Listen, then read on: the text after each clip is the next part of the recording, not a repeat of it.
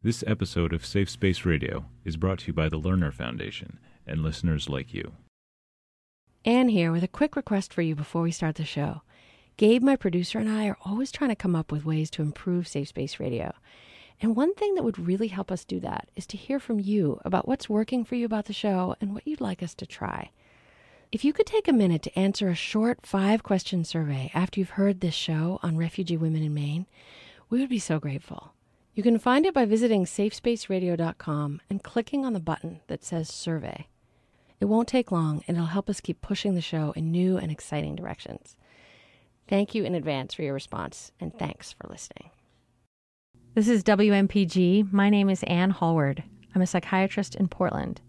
And this is Safe Space Radio, a show about the subjects we would struggle with less if we could talk about them more. Today is the third show in our series on women in Maine who've come here as refugees from war. We're focused on the experience of refugee women in particular, to learn about the human experience of being a refugee that we may not be hearing on the news. My guest today is from Syria, a country bordered by Lebanon on the west and Iraq on the east. Syria was colonized by the French after World War I and gained independence in 1946. The country was ruled under emergency law from 1963 to 2011, which suspended most constitutional protections for citizens. The current president, Bashar al Assad, has been in power since 2000. My guest is Anna, who arrived here from Syria two and a half years ago. And currently, as you know, Syria is in the midst of a crisis, with Bashar al Assad fighting to maintain power. Over 340,000 people have been killed, and over 4 million Syrians have left the country searching for safety. Welcome to Safe Space Radio, Anna. Thank you. Tell me a little bit about your life in Syria before you left. What, what were you doing and what was it like? Well, um, I grew up in a small city. I finished my college degree in another country, then I got my master. Then I went to the big city, like a lot of young people my age, to work there. We're talking about Damascus. Yes, about Damascus. Yes, I um, I lived and worked there by myself. Then I met my husband, and we were uh, people from the middle class. Um, we used to be like any young people, but maybe a little bit more responsible. You know, working hard during the day, having fun during the weekend, meeting with the family, having big gathering, uh, celebrating every occasion over a big meal of food that's all home prepared. Planning our lives like anyone else, saving money for better thing, trying to buy um, a house, then a car, and just planning our future like any young couple. And so you said you have a master's degree. What is your field? I have a background in computer science and a degree in uh, master degree in business administration, MBA. Ah, okay. And so you have this rich life with many family and friends in it and all these plans and dreams. What were the circumstances that made you leave Syria? So the revolution started 2011 and after a year I found myself I was pregnant. There was a lot of fighting where I live I um, one day I woke up and it was surrounded and there was shelling and bombing, and um, a lot of my friends, everyone was pregnant and no one was able to leave that their houses after the sunset. So everyone had like pre-scheduled C-sections. So in other words, you couldn't deliver your baby if after I get sunset. if I no, if I get in labor after sunset, it's just like kind of good luck to me, you know. What would happen if you went out in your car? There was uh, there was a lot of uh, of search points, a lot of kidnapping. So you can basically leave your home and never come back people could get detained for no reason just because whoever was on the checkpoint they don't like the way they talk the way they look. Maybe they think their name is weird. You can get detained for that. And someone will call and negotiate for money then more money. And in like 70% of the cases this person will never come back home. There is even no body found. You just simply don't know where are they.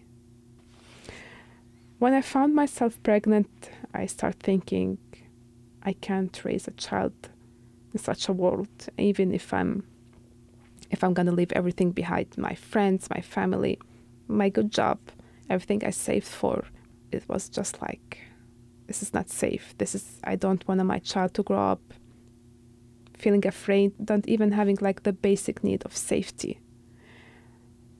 You can be just walking in the street, going to your work, and then a bob will fall just next to you. There were many days where we couldn't even get to work, or the roads would be closed. During the last few months of my stay there, I used to walk for like I was like seven months pregnant. I used to walk for maybe like almost two hours because we will be carpooling and the the the nearest point will be like an hour and a half walking. There was lack of electricity, gas, water. When you're living in danger, you have all this adrenaline. Maybe you think you're fine.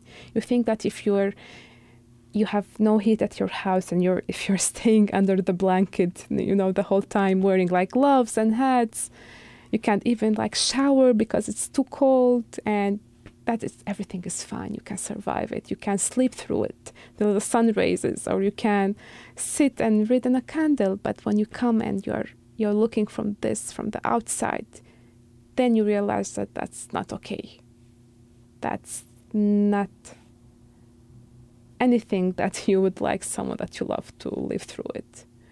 Your child shouldn't go through this. So it sounds like conditions were terrible in so many ways, but something about being pregnant and the thought of bringing a child into this was sort of like decisive for you. Yes, it was decisive. I can risk my own life, but not uh, my child's life. And so once you made that decision, what happened? Um, we were one of the lucky ones to get a tourist visa for the States. I was like eight months pregnant because we know that if you give birth in, um, in the States, the child can have um, a nationality. So someone will maybe will care about him if something happened to him. He has actually a chance in this life. So the sense I get from you is that while you were there, you were so in survival mode that you were just like coping.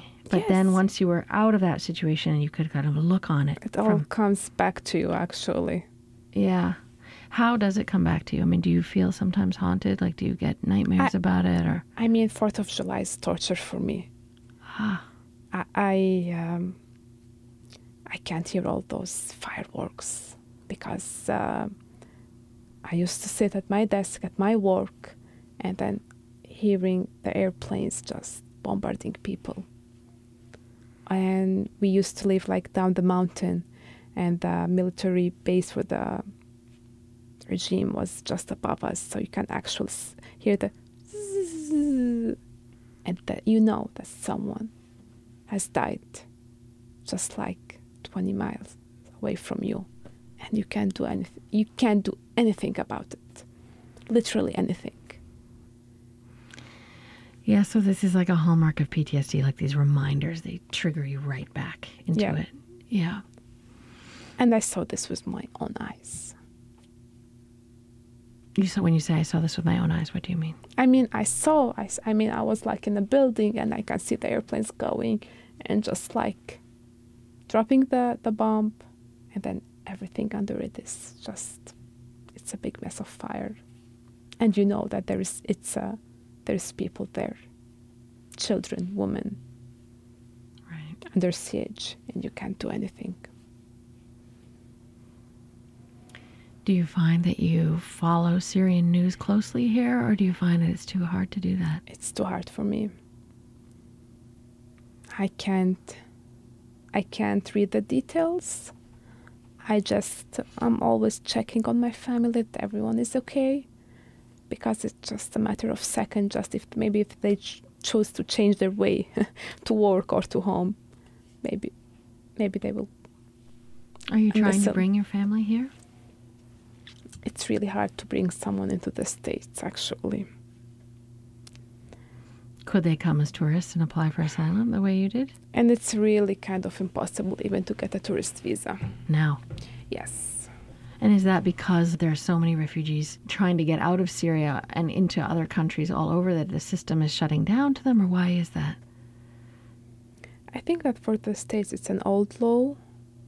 The immigrants law goes back to the 50s, maybe. It was never updated. It's a long process.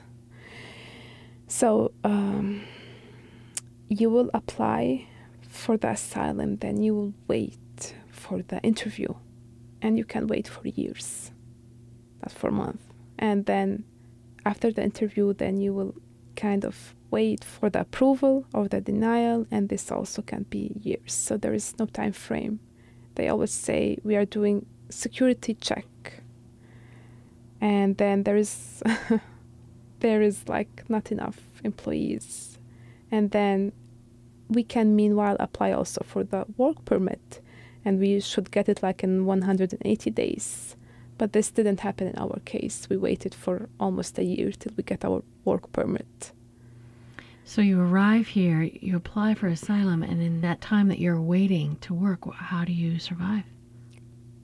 We um, we are responsible people. We didn't work under the table. We were just waiting for our work permit. So we were living basically on our savings. There is no help. There is no financial help for anyone who's waiting for asylum.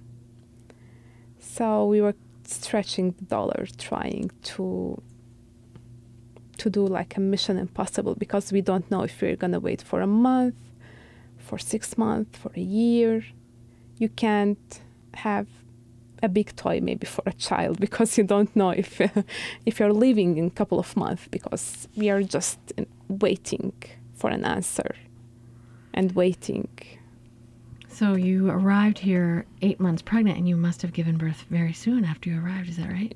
That's right. And then, so you you now have a child you're trying to look after, but with a very very uncertain future. Yes. Is there a Syrian community here in Portland that helped you? There are people who help me, but it's um, everyone is busy, and no one is like your family. No one's like your immediate family.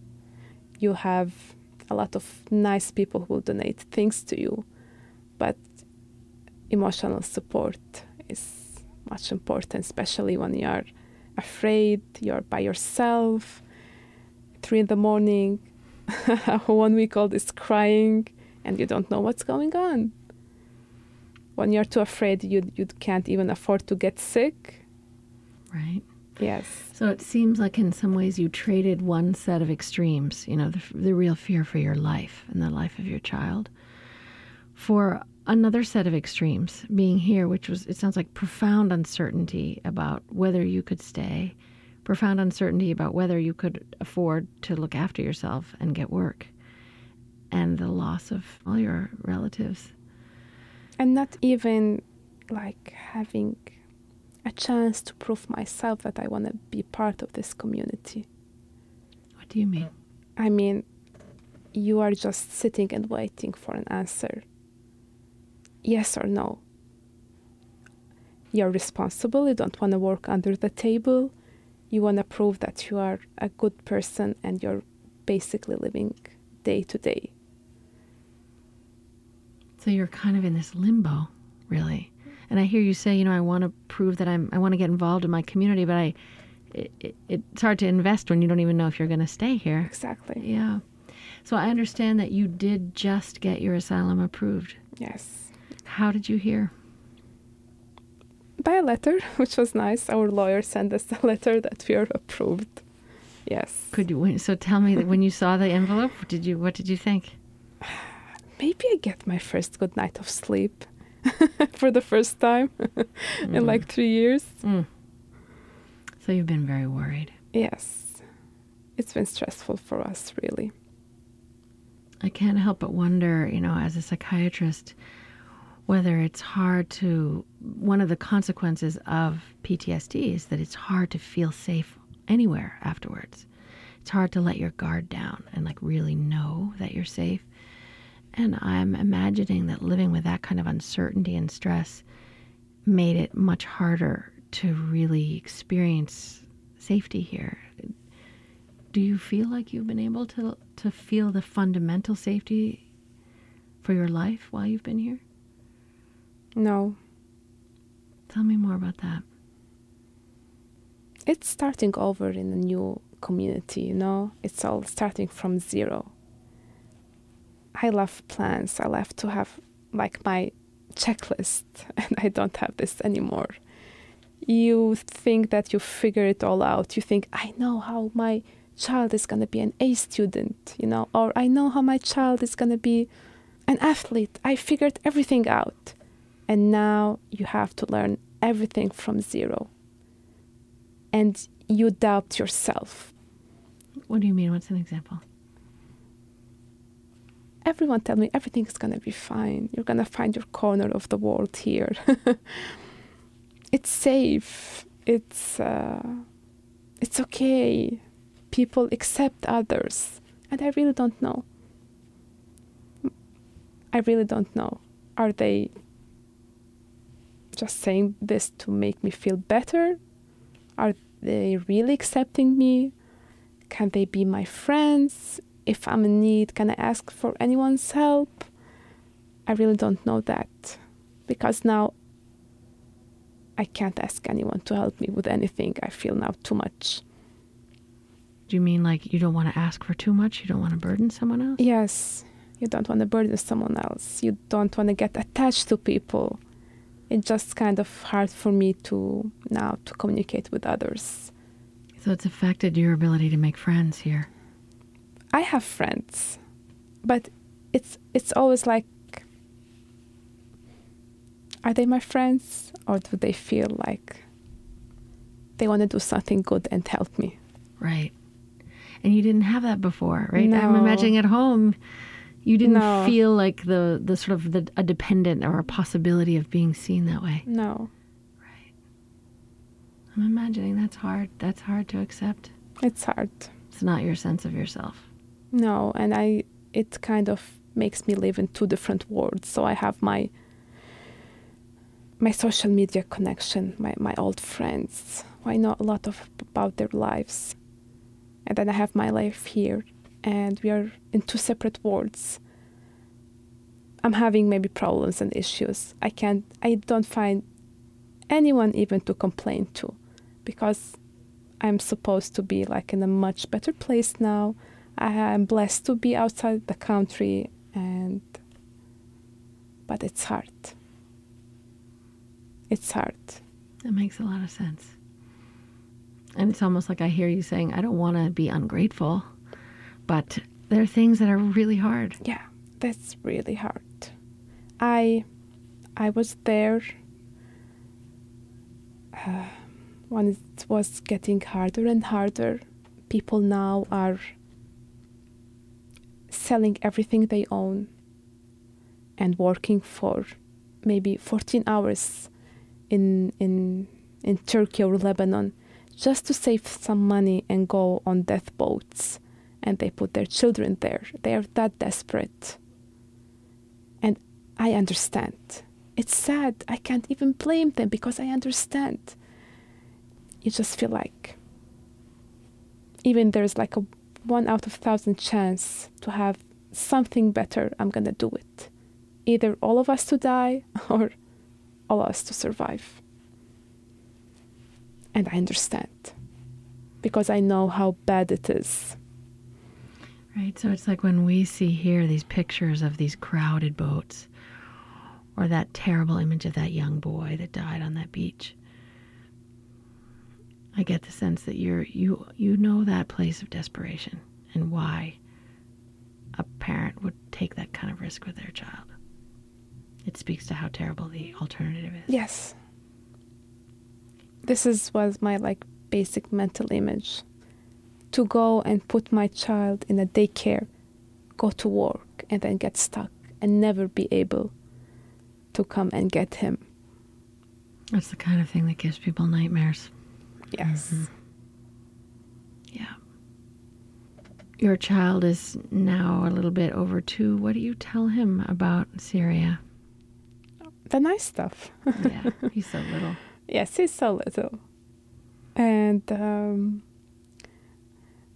I always tell him the nice stuff. I also show him pictures, the rest of my family.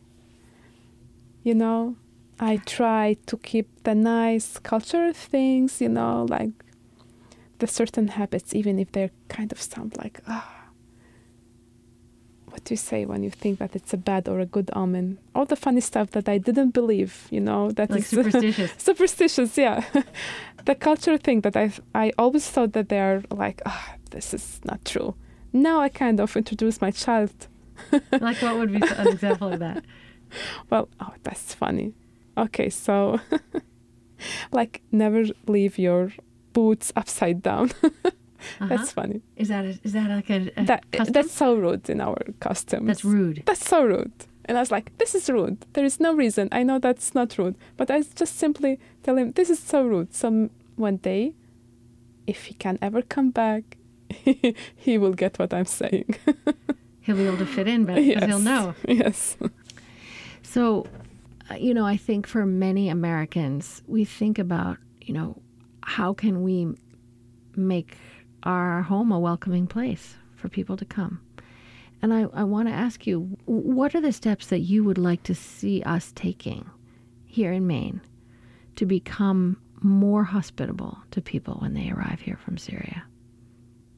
We need to pressure whoever is responsible for those asylum cases. People get desperate. I mean, getting a work permit for us took us a year instead of, of just like six months or a couple of months, like the others, you know. Let the immigrant feel that they are part of the society. Let them feel part of the community. Help them settle faster, you know. Help them to be able to get their families here. For me, I can get my family here only if I get the American citizenship, which will take me about six years. And then if I want to apply for my mom, it will take another 11 years. Yeah, I'm sorry to hear we are that. we are not asking about money. We are not asking about food stamps, Medicare. I don't know what what's even called MaineCare. We just wanna a chance, and we can prove ourselves. When you say that, you know, when you have a feeling of belonging and having a stake in the community, it it evokes more of an investment in that community. So it makes sense. It's to everybody's benefit. Yes, exactly. I, my husband and I applied for maybe each one of us for like a hundred of job, and it was really hard for us even to get to the interview part. Both of us used to, to work in multinational organizations, but it's kind of uh, they will not acknowledge that unless it's here. It's discouraging. It is, but it is discouraging. I know that I'm underemployed, but I know that I'm blessed Are you working more than now? others. Yes, I am working. My husband is studying, not working yet. we kind of, Mhm. So he's gone back to school. yes, Well, that's a good way to use this time, I guess. yes, yeah. And he's still looking. For work. yes, Yeah. he's still looking. What what do you find yourself missing the most? That's a hard question. Maybe I want to be as happy as I was before. I have the ability to kind of adapt to my situation. There was many things going on in Syria before the uprising, but at least I thought that I knew that I can take care of it. Now I don't know anymore what I can do. What do you mean? I mean, the States is different from where I grew up, and now I'm still adapting. I know if you see me walking the street that you would think that I was born and raised here. I don't look different from other people maybe here. I don't have the. um, By which you mean you have white skin. yes. You're wearing kind of very Western clothes. Yes. No one will judge me before they speak to me. They will not have an idea till they start talking to me and they hear about my story and then they, oh, you're not from here. This happened to you. Yes, but I'm still trying to figure out. You're in a whole new world. Yes, it's a new world for me. No matter how, how much you think you know, how much you watch opera, Opera? What's the opera link here? opera, opera, Oprah. opera, oh. I'm like, opera? What? Oprah. I'm a fan. Okay, I'm no a big fan. We have Oprah in Syria. Do you? Yeah. yes, we used to have her, her show would broadcast like two days after the one in, but it's still different when you come Did watching here. Oprah prepare you to Yes, live a lot. This is how I actually learned English. From watching Oprah. Yes, it, it just reading books. It's different than hearing someone talking to you. So yes, watching TV helped me a lot. I think that Syrian refugees are kind of on people's minds more today than they have been, maybe ever. What are the things that are, feel most important to you for Americans to understand about refugees from Syria now? I think it's too late now. This could have been resolved when it started, and no one cared about the people there. Civilian people are the one who paid for everything. It's too late. You can give money. There's great organizations. Every dollar will help, but it's too late to really like help. What should have been done? There was many similar situations lessons learned i think from afghanistan or iraq or libya or egypt something could have been done and no one cared To stop Assad. yes So I hear you saying it's too late in a way to bring home like this so much of this suffering is unnecessary and could have been prevented. And there's something that really adds to the tragedy because of that. But of course we are here now. And for people of goodwill who's who do want to do something. You mentioned there are good organizations to give money to. Which ones do you have in mind? if they want to help i will go with um, doctors without borders Is there an organization here locally in Portland, Maine that you would like to name that people could support or get involved with? yes um, two organizations helped us a lot. Win which is welcoming immigrant network for greater portland. Uh, they have a page on the facebook. They really try to help us to connect with peoples with resources and all the people there are really wonderful. I love them. And furniture friends um, they are really great they try to help people who came here and they have nothing they will provide furniture to them so and you know they the website found- yes, they're at furniturefriendsportland.org. yes Yes, and they will help furnish people's apartments when they have nothing. yes they do Anna, thank you so much for coming and being my guest and telling me these stories. I really appreciate it. thank you for having me and giving me the chance to speak If you want to stay connected to these issues, you can like us on Facebook or follow us on Twitter at Safe Space Radio, or you can find us on the web at safespaceradio.com, where you can listen to all of our past shows, including our earlier series on Somali immigrants in Maine. While you're there, please subscribe to our email list to find out about each week's new show as soon as it's released. A quick reminder please do take a moment and go to safespaceradio.com to click on survey to give us your feedback about this show. Thanks to Gabe Graben for producing the show and to Jim Russell for being our editorial advisor. Coming up next is Speak Freely.